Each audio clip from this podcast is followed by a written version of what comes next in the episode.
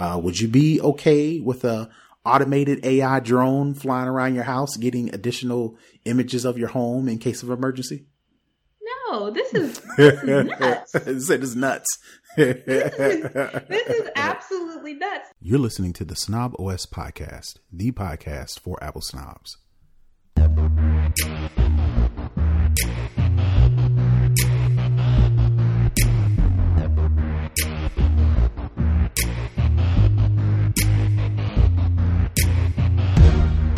Yo, this is Terrance Gaines, aka Brother Tech.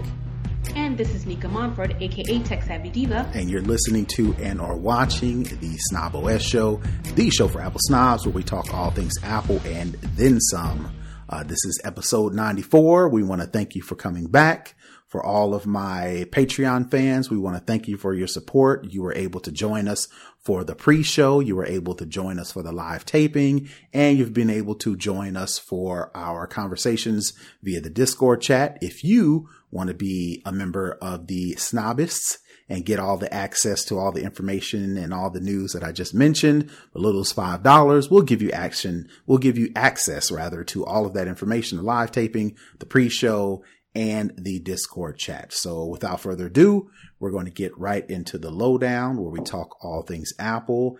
And we start with a show or, or um, a topic last week where we mentioned about how users who purchased a Apple Watch, either the SE or the 6, and they uh, bought the either the braided loop or the the sport loop band that's just a one continuous band they were having issues with the sizing initially Apple told them if you want to return it because you got the wrong size, you have to return the whole watch. Well, it looks like Apple has changed course and has decided that maybe that is not a good idea. So they have decided that, um, Apple has decided to send, if you bought a solo loop band, whether it be the braided or the sport one, uh, you, they will send you a sport band free of charge while they sort out how they're going to be able to return the braided loop or the, the regular solo loop band. So I'm not sure if it's the SKU issue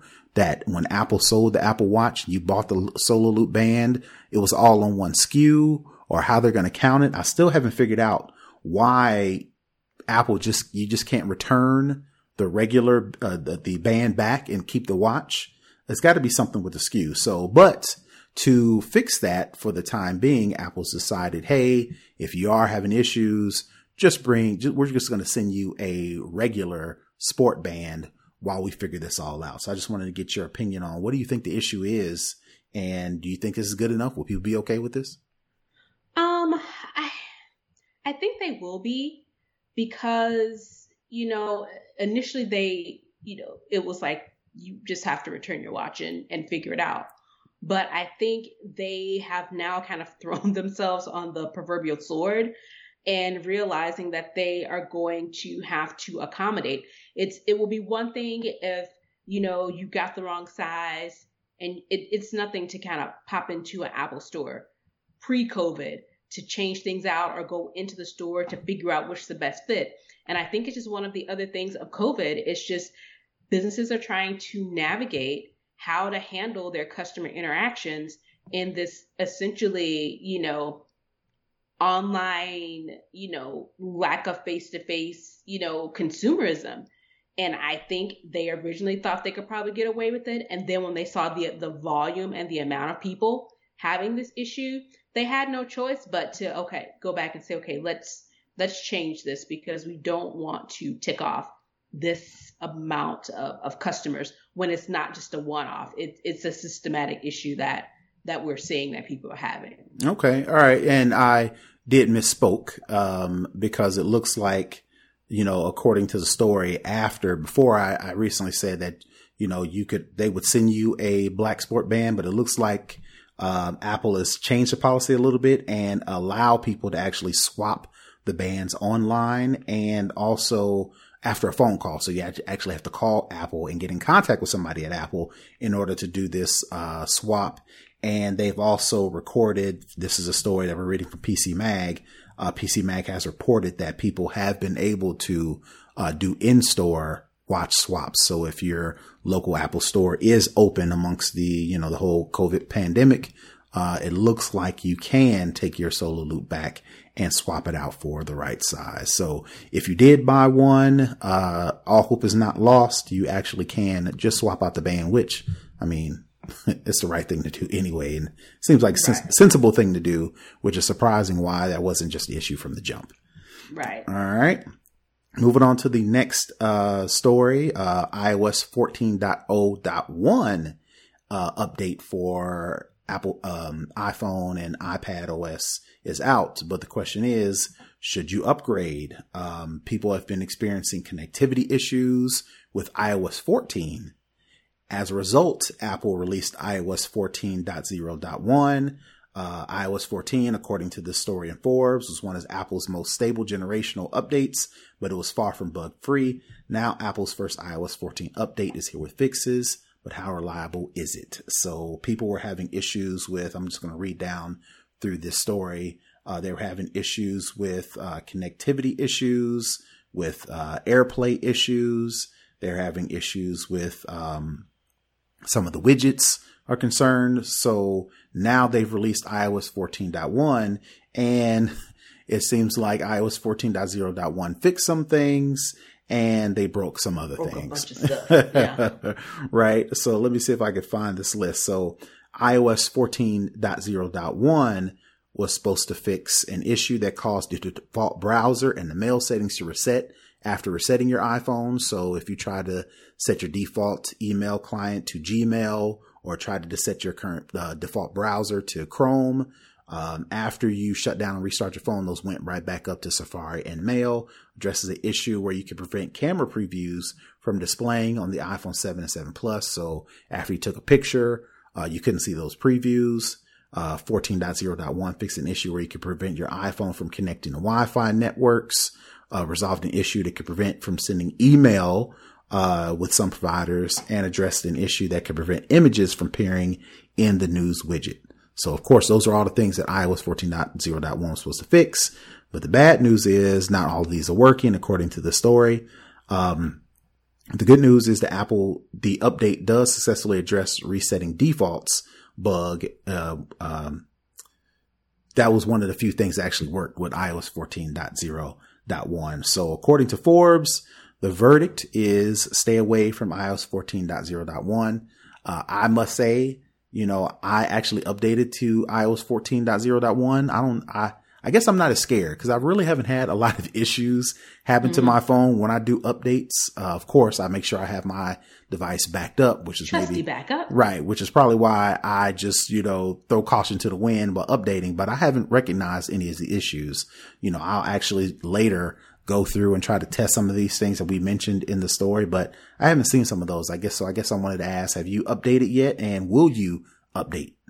So I was like, let me check to see because I have mine set to do the automatic update. Right. So it doesn't look like it it did it it doesn't look like it did. Okay. The automatic update. So it looks like I still have the original iOS 14. Yeah. Okay.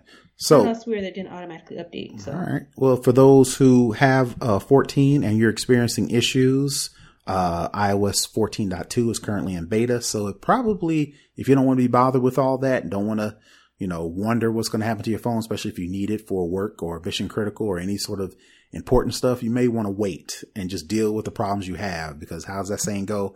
The devil you know is better than the devil you don't, right? So right. you might want to wait and wait till iOS 14.2 uh, comes out. And then you might want to wait a little bit longer until the blogs and the tech journalists say 14 iOS 14.2 is okay. So right, and I think the um, the misconception with a lot of people is that oh my god, this update came out so quick. Typically, when you push software, no software that you push to deployment is going to be 100% when you deploy it. So they were probably already working on this fix mm-hmm. as this one was deploying. And the uh, what is it, the 14.2, it was probably already you know, in the testing phase, in the, you know, internal um, testing phase, you know, before, you know, even this this latest what 14.0.1 came out. So it's not that they're coming out quickly; they're actually, you know, on par for course because developers are already know what the issues are going to be. It's just determined we can go ahead and release the software with this with this issue because it's not a a P1 or, or critical you know issue, so we can go ahead and push it out and know that we have the next update coming in X amount of days that will that will fix it. So a lot of times people are like, oh man, they came up with these so quick, or they you know they just knew it was going to be so bad. No, that's just a typical development life cycle. It's they they already have the latest versions already in queue being developed as the one that you're currently on is is even being pushed out. So Gotcha, gotcha. All right, well, we'll wait to see. Like I say, you may want to hold off until everybody gives the go ahead to update. All right. So going on to the next story, uh, this is something I wanted to point out is the MacBook Air on its way out. Uh, story in Forbes uh, brought up the idea that with the whole Apple Silicon um, uh, Macs coming out with as thin as the current MacBook Pros are, um, is the MacBook Air even necessary? Uh, you know, one of the reasons between the differentiation, differentiation between the MacBook Air and the MacBook Pro was the fact that the MacBook Air was thinner. You know, it had that cheese wedge look, cheese wedge look to where mm-hmm. at the back where the monitor connected to the, the, uh, the base of the computer, it was thick, but then it kind of slimmed down to like razor thin on the front. That kind of gave the MacBook Air its, you know, cachet that made it look good, made it differentiate. But now since the MacBook Pros are so thin and who knows how thin they'll be with the latest iteration with the, um, Apple Silicon Macs, I guess the question is, do we need a MacBook Air, uh, especially, you know, with the, uh, the newer ones will probably be even cheaper now that Apple's making the, you know, processor in house. So I guess I wanted to ask you, uh, do you think there's still going to be a need for the MacBook Air? And if so, you know, what, who's, who's targeted? You know, should they make it a cheaper version? Should the MacBook Air be the, the MacBook Air SE and it goes specifically to students? What do you think? Honestly, I think it's probably on its way out because traditionally your MacBook Pros were your bigger, clunkier devices that you kind of that was your, you know, your your full workshop. And you know, nobody liked having to lug that big thing around, but now that everything is so much more streamlined and everything's thinner and everything's lighter, I think it is, you know, on the process of of being, you know, phased out. So I mean, it makes sense as as technology grows and as it changes and as what's old is, you know, what's new is old now. Um, I, I think it's really on its way out, especially with the storage um, issue with the um, the storage drives for the MacBook Airs um, as compared to a traditional um, internal hard drive. Mm-hmm. I, yeah, I think it's I think it's on the way out. Okay. I, I wouldn't be surprised by it. Yeah, like I said, it'd be nice. It'd be nice if Apple had like a super inexpensive, and what I mean by inexpensive, I don't mean I don't mean inexpensive in two hundred dollar range, but inexpensive Apple wise Mac. Mm-hmm. You know, in the you know, you've got the Mac Mini, but you know that starts at like six ninety nine, I think. Um, I, it'd be nice to have a laptop that started in the seven hundred dollar range, seven fifty, you know, started at it, you know, and so kind of like your Chromebook of Apple laptop. Right. But still having the, the functionality of a full laptop to where you've got internal storage options to where if you wanted to, you know, have a more expensive one with bigger storage, bigger processor, bigger, more RAM, then you could do that. Um, but it'd still be an Apple traditional laptop. And it'd be nice to see a MacBook Air, you know, be in that 799 error to start. And then the MacBook Pros, you know, start at 1100 or whatever they normally start at, right? So it'd be nice to see that. But, uh, you know, Apple isn't, is not afraid of pushing people into the future. So I wouldn't be surprised if the Mac Air, MacBook Air is gone in the next two years. They will snatch a product like nobody's business and not care how you feel about it. Right, right. All right, all right. So, the the next story I got here, it looks like uh, there should be a lot of people who should be happy about this in the fact that uh, there may be a new lightning cable, a more durable lightning cable that'll come out with the iPhone 12. Again, nothing is substantiated, but it looks like according to Twitter, uh, somebody got a hold of an image of some new braided lightning cables that, you know, if you're familiar with the iPhone cables that come in the box, those things are flimsy. You know, you plug it in, plug it out, plug it in, plug it out. The, uh, the, the connection's already frayed and it's already coming apart. You know, the rubber or silicone or whatever it is around the edge just, you know, right. breaks open, starts exposing wires. know. Right. So it looks like according to this, uh, image on Twitter that I'm showing on the screen now, uh, it looks like somebody got a hold of what is to come in the iPhone 12 and going forward. So it'll be interesting to see uh, if Apple actually does this. It looks plausible. I don't know who this Mr. Uh, white guy is. Um, he just posted these images and I want to believe him. So that's why I put this in the story because, you know, I've got my wife, I've got my daughter, you know, I've got my kids who have multiple iPads, iPhones, and I'm always replacing them because of course they're not as meticulous and OCD as me, you know, so those things I, I'm frequently on Amazon trying to buy, you know, more durable uh, iPhone cables. So it'd be nice for these to come out of the box with just a little bit more durabil- durability. Yeah, so definitely. because I mean, if you see like people complain about these cables all Mm-hmm, the time, it's like we're buying all these expensive devices. The least thing is Apple can do is not be cheap on the cables. So definitely, Right, People and- should be happy with that. and this could be a, you know, a, um, uh, conciliatory. Is that right? A con- I call it a consolation prize for them taking out the power brick that normally came with the iPhones, you know, since it's rumored that they'll just come with the cable. Well, it'd be nice if it's just going to come with a cable. Can it come with a nicer cable? a really nice cable. yeah, yeah. Yeah, yeah, yeah. All right. So I think that is it for the lowdown. Let's move into second string where we talk all things tech. And the first one on the docket is, um, Ring slash Amazon is trying to put a security drone in your house. um, Amazon uh, over the, you know, I think earlier this week or late last week announced a bunch of new products. You know, they've got new Echoes coming out, new Echo Dots, new Echo Shows, all these new products. Of course, Ring is a part of Amazon now, and they have released. Uh, let me put it on the screen so you can actually see. It's, this looks crazy. It looks like This a. is crazy. It looks like a mini.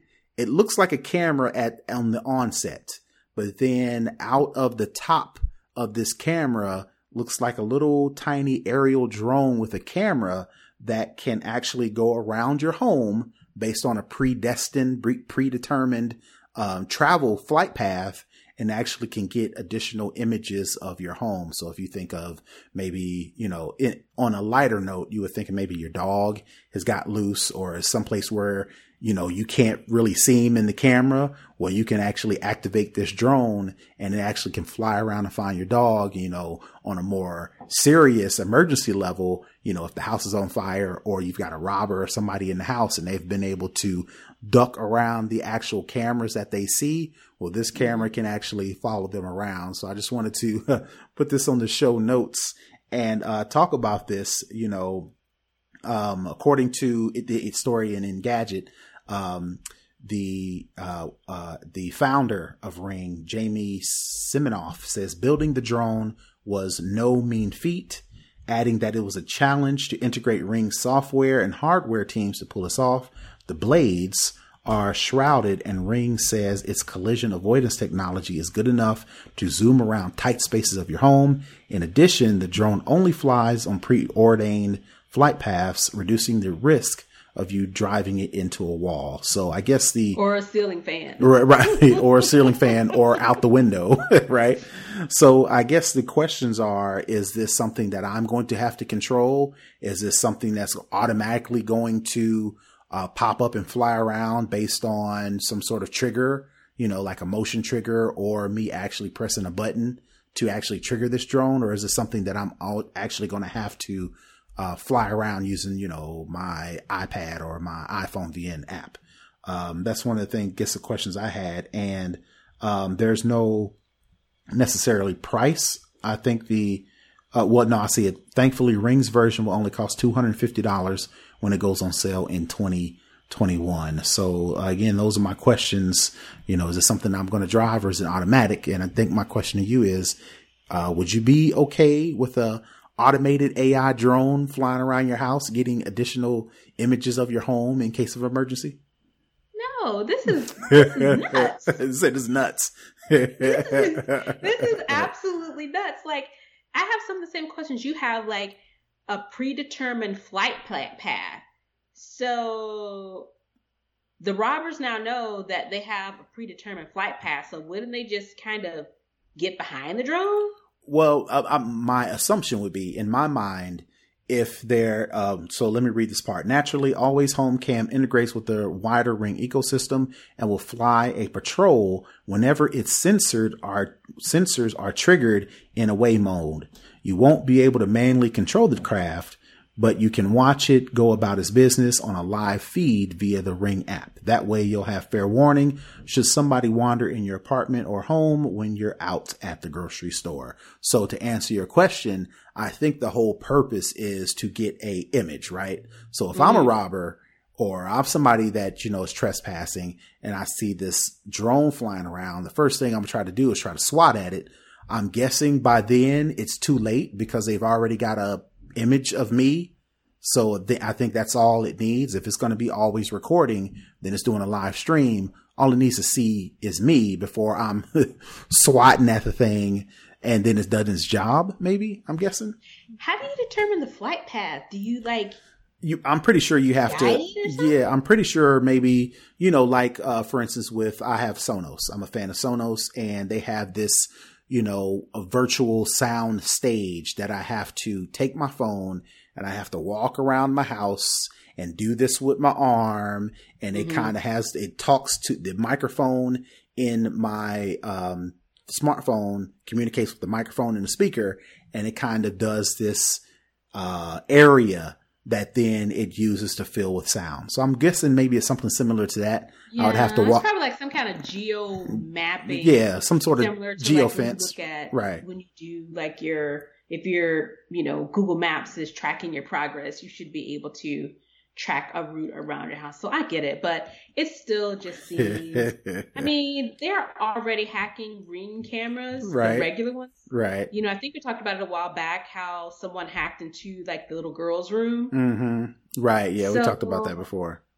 So yeah, so while you're trying to prevent robbers, you could be very well you know, being there, letting them fly drones in your house. your your scope, they can. What do they call it when you scout? Like you're trying to figure out whose house to rob. Yeah, whatever. yeah, scouting reconnaissance. Yeah, you're trying to scout to see who they got this stuff. Let me go rob them. Right. You know, right. Let me yeah, see. Just, let me see know. exactly where you hold your valuables. right. So I can go in and out in no time. So yeah, I don't. I guess people are into this. I'm. I don't even have a ring doorbell. Doorbell. Right. So, and I thought about getting one, and then it was just like, mm, well, well, so I have cameras uh, in my house, but they're only in certain spots to where um, if somebody comes in a window or somebody comes in a door that I don't have a sensor on, the camera picks them up, but it's only situated in that particular area. So I do have some tilt and pan cameras, but again, they can only see entryways into the house. You know, they can't go up in my bedroom. They can't go in my kid's room. They can't move around the house like this thing potentially could you know? So again like you mentioned of course to be you know tinfoil hat conspiracy theorists you know the cameras that are only situated to where they can only see certain things this camera potentially can go around my entire house. so listen, the AI is going to revolt on us at some point, right? and I'm not trying to give them any more devices to revolt against me on. Exactly, but this is coming 2021 for 250 dollars. So if you if you're interested, uh, jump you on get it. it. a, a house drone, right? All right. right. Yeah. So uh, Facebook Messenger in the next story has uh, slid into your Instagram DMs. Uh, there's a new update from uh, Facebook, who is trying to consolidate the, you know, all the different mobile apps for messaging. They've got Instagram message DMs and Instagram. They got Facebook Messenger and they've also got WhatsApp. So Insta- Facebook is trying to link them all together. And just recently, uh, Facebook has actually, uh, integrated, um, Facebook Messenger into actual Facebook Messenger. So basically what that means is without a Facebook account, if you're in Instagram, you can message people who are your Facebook friends, right? So, so you can basically message across cross platform, basically cross platform without having an account on the other one, right? And the way it so works, if you have an Instagram but not a Facebook, or if you have a Facebook and not an Instagram, you can still message people on both sides. Exactly, and the way it works on the Instagram side is they've kind of embedded Facebook Messenger into Instagram. So if you go into your Instagram DMs and you select who you're looking for or you're responding to a message, it'll then open up Facebook Messenger and you'll be able to message that way. So I guess I wanted to ask, is this something that you look forward to, to see, uh, the crossing, what is it, what do they call it? The, um, what is that popular term in the movies? I am so, not cross pollinate, the crossing of the streams. I can't think, it's a Ghostbusters term. Uh, but anyway, I digress. Ah, when they're when they're things from there. Yeah, yeah. There's a popular phrase. I can't think of the name of it. Losing me. If anybody's watching, you know, let me know what is that popular phrase. But anyway, uh, do you look forward to being able to talk to your Facebook people inside of Instagram, or you rather keep them separate? No, because I don't use Messenger anyway. but I'm, but not necessarily Messenger, but message Facebook people. So like if you're in Instagram and your mom or your aunt or, you know, somebody who you would typically think would be on Facebook, they send you a message. Would you want to see it in Instagram so you can uh, uh, immediately respond? Or would you rather go and open up Facebook to see that specific message? No, because I don't use Messenger anyway. So I have, I have, I'm assuming like when I go into like the Facebook app and it pops up and it says you have you know, it gives you like the messages mm-hmm, or whatever. Mm-hmm. I have so many, I don't ever check that. So, you don't even check them. All right. I well, don't even check well, them. You're the wrong and person to ask. and even my Instagram uh, DMs, I rarely check them things either. Oh, okay. I have, so I have a couple friends that um, I chat back and forth with on Instagram, mm-hmm. and then I I actively you know chat with them in there sometimes. So I'll respond to them, but then I got a whole other list of messages in my Instagram DMs that's just unread. Right. I have like a whole bunch of requests that I haven't. I don't, I don't use that. Well, I could see it being a uh, use because there are so many people that use Instagram, even though it's all Facebook. It, they claim yeah. they're the Instagram people and they don't mess with Facebook, even though it's all Facebook. So I could see getting a message, you know, I could see it being a use for people who really don't mess with Facebook to still be able to communicate with some of their Facebook people and still feel like I'm still on Instagram, right? Same thing with uh, WhatsApp. There are a lot of people who use uh, WhatsApp when you go on trips and you travel globally because WhatsApp is all across the globe. All you need is a data plan. It's not messing with, you know, cellular, so on and so forth. So I can see you being on vacation or traveling the globe or whatever you're doing, still being able to communicate with people on WhatsApp, um, while you're still in Instagram. You know, like I said, Instagram is the cool thing. Well, that, you know, in that case, then yes, because I pretty much use WhatsApp when I travel. Um, so I guess if someone's trying to reach me, I guess. But I mean, I think it's probably for people who use Messenger or DMs, and since I don't use them, I'm just like, I don't know. Because when I when I saw it, I was like, what? I was like, why do you even need this? I was like, if you already got WhatsApp and you already have Messenger, you can already talk to them. Right. Why right. do you need this? Well, so again, that's what really confused me when I was reading it, and then when you were kind of laying it out, I was like, oh. I get it because at first I was completely confused. well, like, I don't know what the point of this is. Right. Well, but goes, now I see what you're saying. Yeah. People who the don't cool- want to have to leave Instagram right. to go and respond to something in Facebook because, you know, pretty much, I know in my case, I use mostly Facebook for family type of interactions. Right. And I think I may have one aunt who's on Instagram, but I won't follow her. And I haven't, she follows me. I haven't blocked her yet. I'm letting her, you know, live her life or whatever. But I have a, I could see them if they wanted, if you didn't want to have to go over to Facebook because Facebook is just a hot mess, being able to talk back and forth if you use Messenger like that. So right. I I guess I see a use case for it. It's just not for me. Well, it, it just goes, like I said, it goes back to the cool kids who just want to be Instagram and don't want to leave Instagram. You can still communicate with people outside of it, even though, you know, like I said, Instagram, Facebook, WhatsApp, it's all Facebook. So even though you right. claim to be, you know, I, am I'm, I'm the cool kids with Instagram, it's still Facebook, and you're still. When going, you open up Instagram, it says Instagram from Facebook. Exactly. So you know, this is just another way to keep the communications going. All right. So moving on to the next story, um, DHS admits facial recognition photos were hacked and released on the dark web. So you know, going into the whole, you know, we are big on facial recognition as it relates to security, as it relates to privacy. So it looks like, according to this story in Vice, uh, travelers' faces, license plates, and care information were hacked from a subcon- subcontractor and released on the dark web. So I'll let you uh, get a little bit into this story and give us the details. So essentially, um, the Border Patrol or DHS said, oh, there was no problem. There was no hack last year, but obviously there was. So 180,000 images were stolen from this subcontractor, uh, Perceptics. I'm assuming that's how you pronounce it.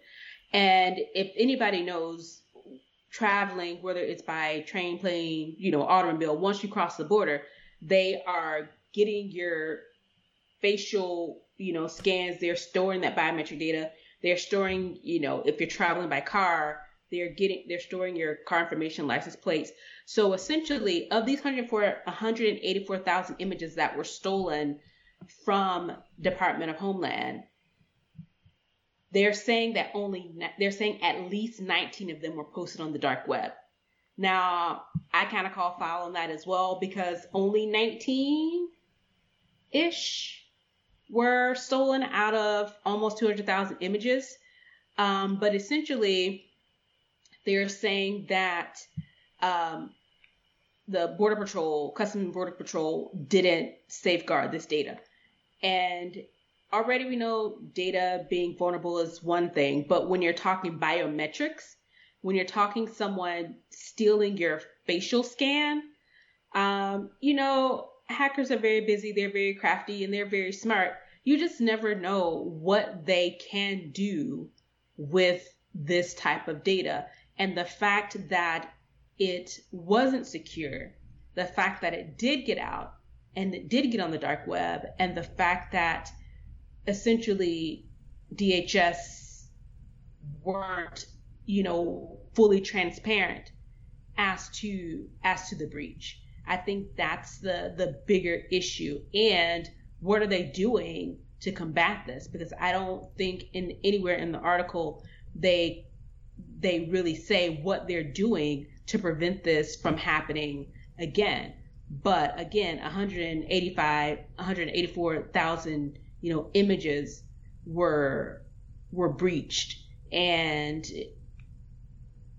it's it's huge, especially now. Everything pretty much that we do is biometric related as as far as security. I mean, you use it, you know, now when you go to the airport, you don't necessarily even have to, you know, swipe your passport or whatever. They they can read your face and you can okay, you go on go ahead and go on the plane. Oh, okay. Because they are tracking everything because it hasn't happened to me, but I know that there are some instances where people go to, you know, board the plane and they are already get the pass to go through because their face is already in the system. Right. And it picked them and it, you know, said, okay, this is who this person is. You can go on, go ahead and go through the, through the doors and, and get on the plane. So it's just really scary that this type of data isn't being secured by, you know, these huge governmental, you know, divisions that are supposed to have oversight. Right. supposed to have all of the encryption technology to protect its citizens. And the fact that this is happening and they are not being truthful and forthright about breaches, you know, that's a whole nother issue that I think is is something that you know it, it can't go unnoticed and it, it can't go unchecked. Right. So the story mentions, you know, more uh, uh, the DHS, which is the Department of Homeland Service. Uh, database contains a biometric data repository of more than 250 million people, can process more than 300,000 biometric transactions per day.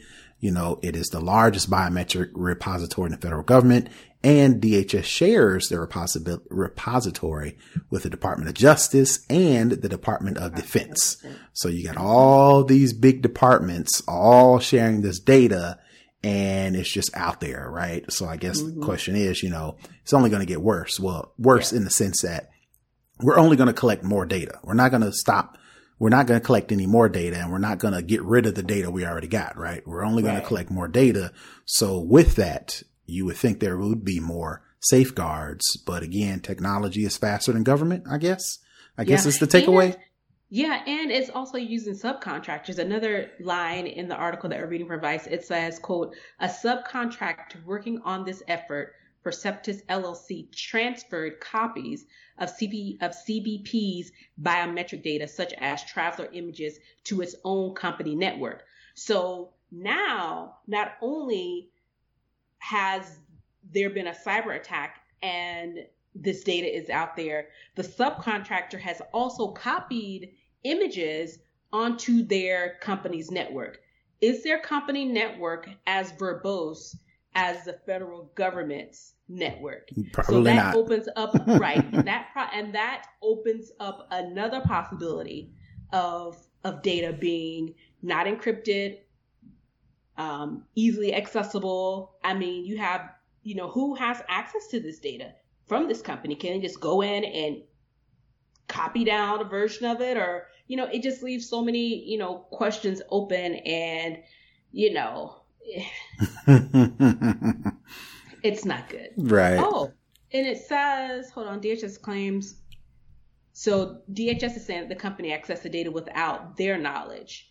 And later, quote, later in 2019, DHS experienced a major privacy incident as a subcontractor's network was subject to a malicious cyber attack. Mm-hmm. So that information that they copied over allegedly without DHS's, you know, knowledge, it was that network actually was hacked. Mm-hmm.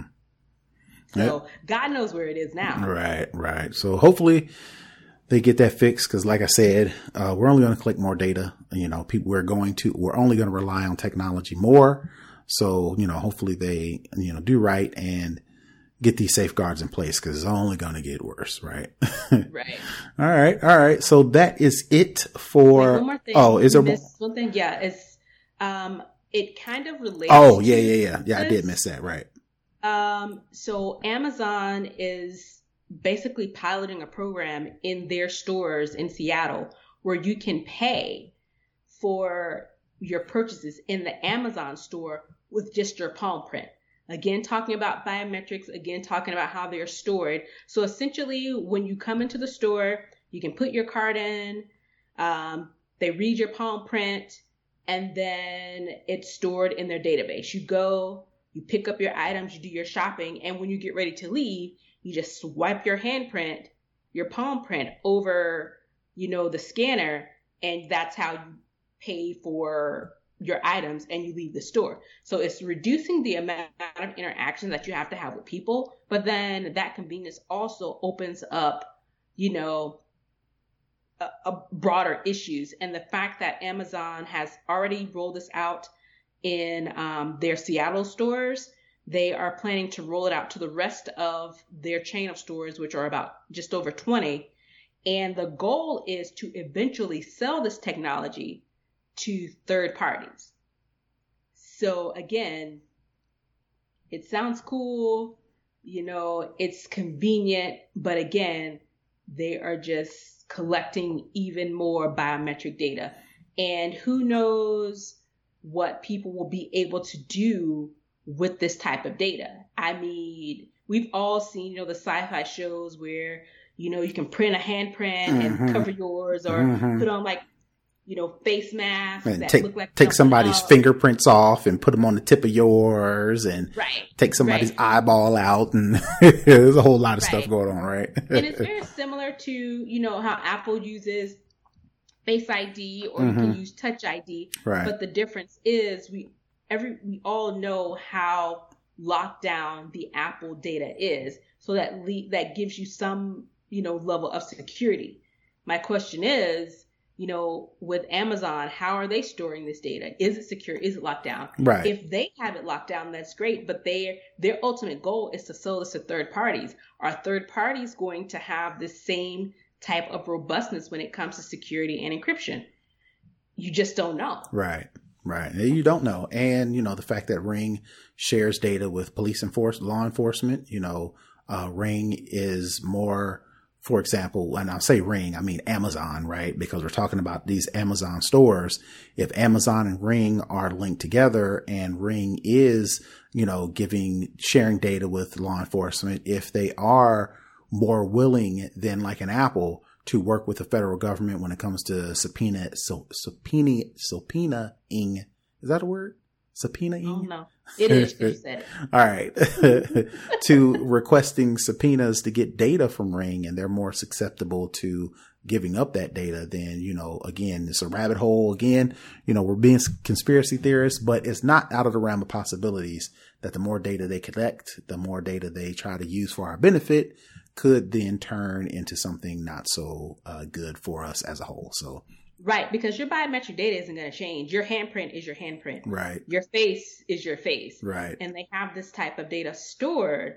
So again, 10, 15 years from now, who knows what type of technology we'll have and what type of capability we'll have to to use this type of data. So All right. All right. So yeah, uh, stay tuned for that. You know, be, get all, like we always say, you know, be conscious of your data, be conscious where it's going. And, you know, you do have the option, you know, it may feel like, you know, we're all stuck and we've got to give up all this information to get all these benefits, but you can say no. we'll see how you can say no. you see how how how well off you are when you can't do nothing without technology. But you'll be Right. one of those people to where when Skynet starts, they won't be they won't be looking for you because your data won't be out there. But I don't think nobody's gonna say no. So No, all right, people all right. like too much. Right, right. All right. So that is it for real this time for second string. Uh, we're going to roll right into the hookup. Uh, if you are part of the Patreon group, you did get some conversation that we were talking about as it relates to the debates, as it relates to,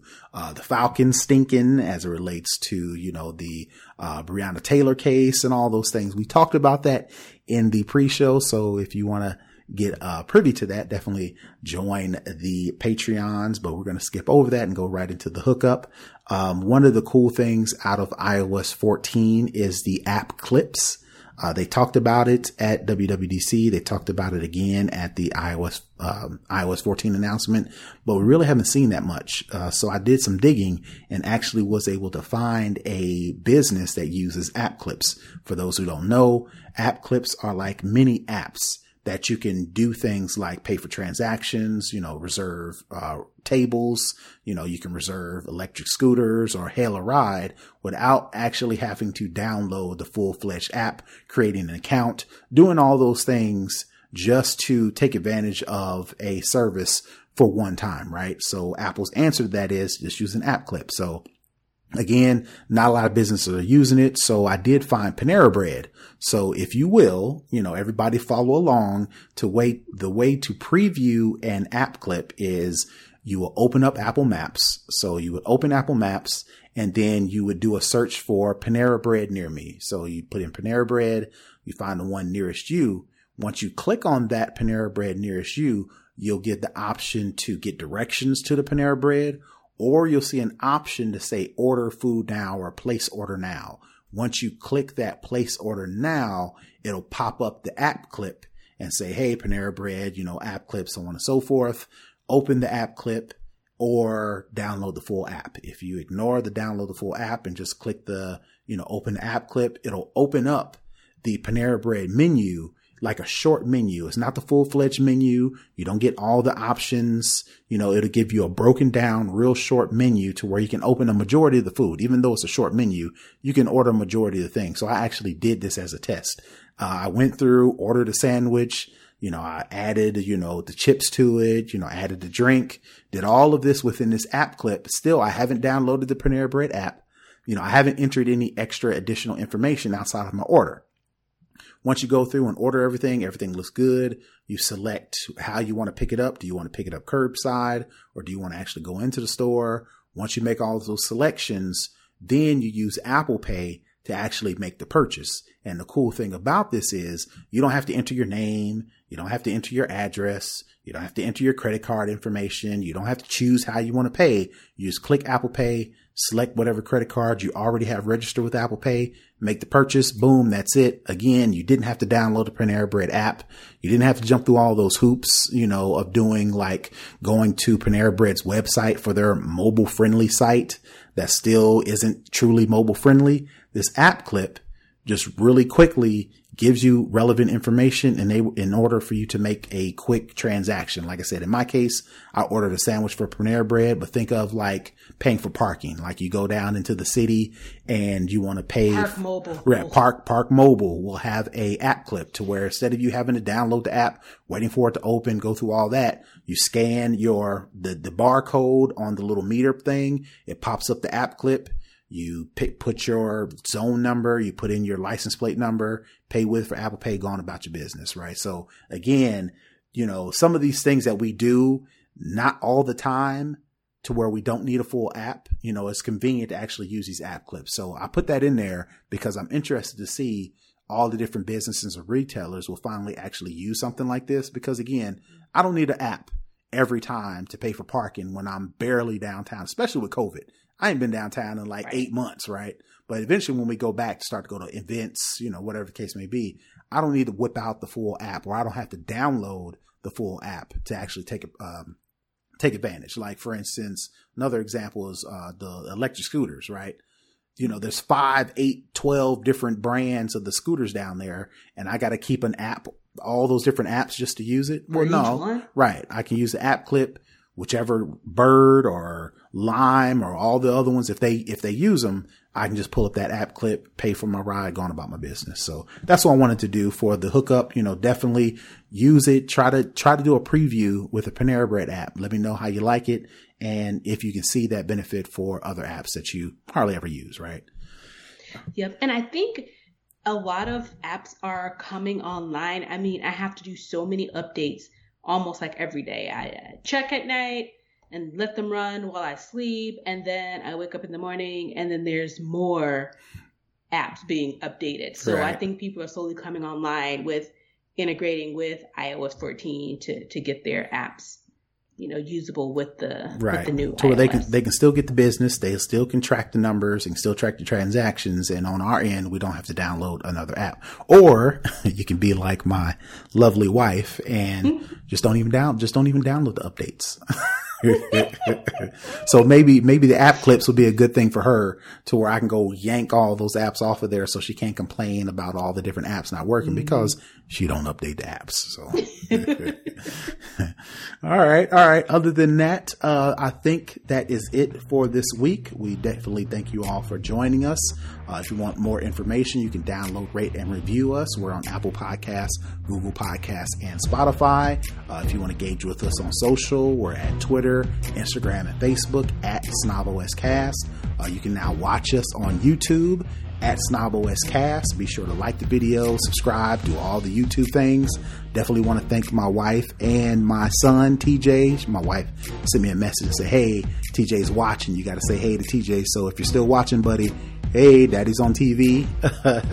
and they're able to do that. Right. They're able to do that via YouTube. So if you want to be like my three year old, you can watch us on YouTube. Uh, if you want to leave comments and suggestions, we're on the web at snoboscast.com. Or if you want to shoot us an email, we're at snoboscast at gmail.com. finally, finally, finally, we want to thank all our Patreons. If you want to support the show, if you want to get access to additional content like the pre show, the live show taping, and be a part of our community in Discord for little as $5 a month, you can be one of our Patreons. Definitely do that. We're at patreon.com forward slash snoboscast. So, other than that, we want to thank you for another week. Uh, I think we kind of kept it this week this short because last week was mad long. So, we, we yeah, so we kept this one short, you know. So, we want to thank y'all for joining. And until next week, we are out. Peace. Bye.